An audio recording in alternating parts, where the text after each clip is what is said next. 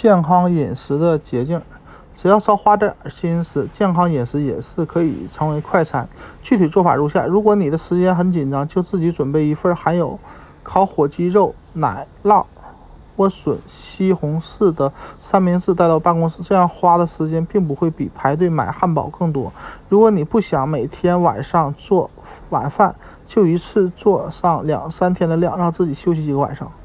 自己做健康食品的时候要尽量简单一些。健康的快餐可以是自制的烤鱼排，加上你最喜欢的辣酱汁，放一些牛油果，再挤上再挤一点酸橙汁。你也可以在去骨的熟鸡胸肉上放一点儿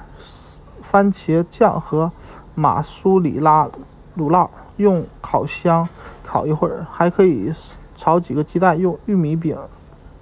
卷上吃，再配上切达奶乳酪，以及用微波炉热过的蔬菜。如果没有时间准备食材，可以买一些豆类罐头、汤罐头，包装好的健康的半成品菜、冷冻的蔬菜，或者超市里的那些新鲜的、洗干净的蔬菜，用微波炉加热一下就可以吃，很方便。